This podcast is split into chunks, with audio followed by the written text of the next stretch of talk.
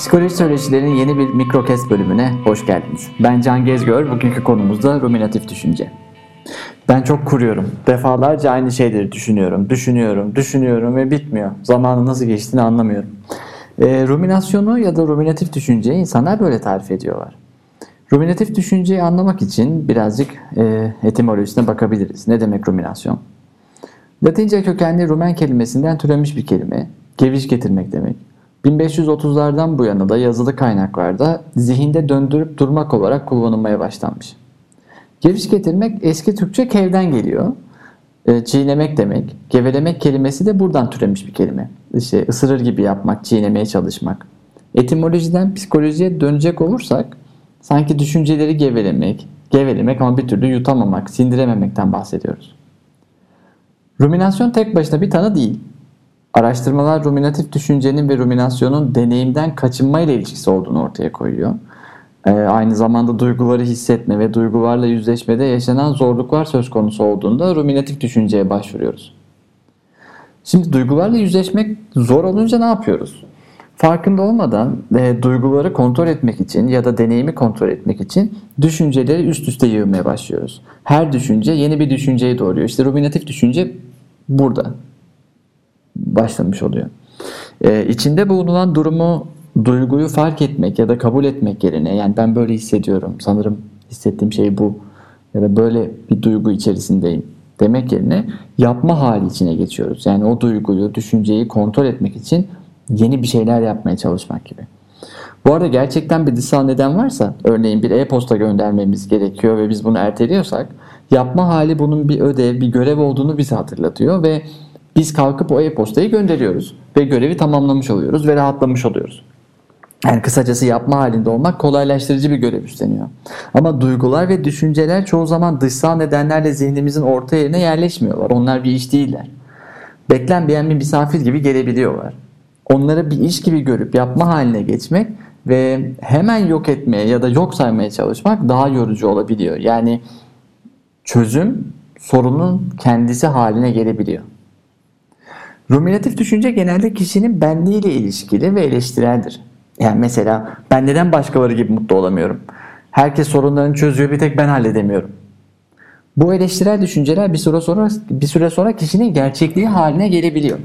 E, eleştirel olmanın yanı sıra tabii şunu da bilmek gerekiyor ve tekrar etmek gerekiyor. Ruminatif düşünce tekrarlayıcı ve döngüseldir. Yani patinaj çekmek gibi. Duyguların üst, üstünü örtmek ya da işte kontrol etmek için örneğin kaygıyı onlarca düşünce tekrar tekrar yığılır ve kurgusal düşünceler en sonunda kişinin kendisi hakkında vardığı bir yargıyı ortaya çıkarır. Bir örnek verelim buna.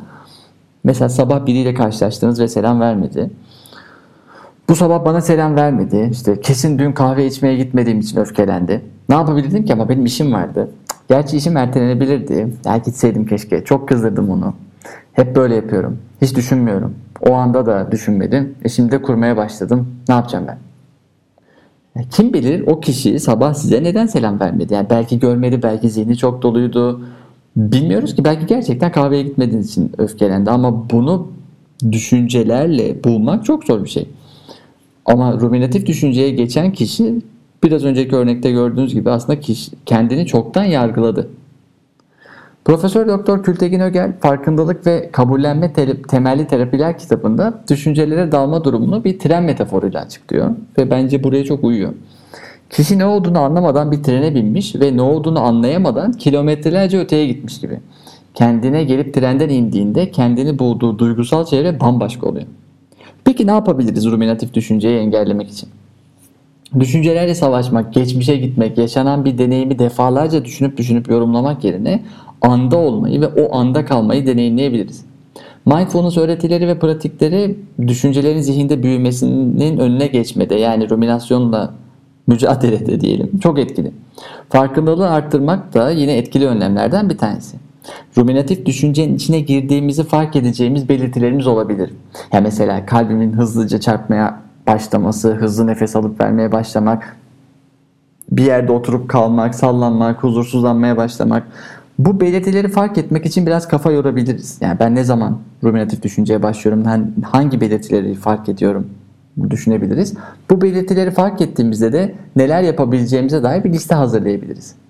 Liste yapmak kulağa çok çocukça geliyor olabilir ama unutmayın düşüncelerle uğraşmaktan yani soyut meselelerle haşır neşir olmaktan ötürü yaşanan bir rahatsızlık halinden bahsediyoruz. O yüzden soyut olan durumu somutlaştırmak, bir liste yapmak dağılmayı engelleyecektir.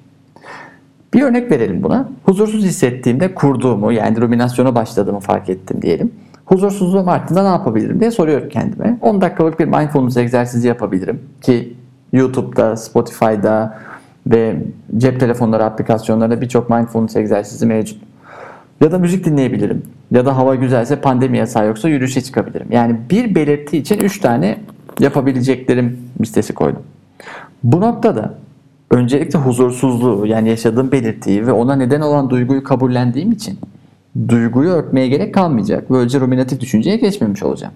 Yani mesela örneğin şu anda kaygılıyım ya da huzursuz hissediyorum. O yüzden şimdi listemde yapabileceklerim kısmına bakıp ilk seçeneğim olan müzik dinlemeyi seçiyorum gibi. Ruminatif düşünce üzerine çok etkili olan mindfulness hakkında daha fazla bilgi sahibi olmak için uzman psikolog Gizem Çeviker Coşkun'la kaydettiğimiz bölümü dinleyebilirsiniz. Yeni bir Mikrokest bölümünde görüşmek üzere. Hoşçakalın.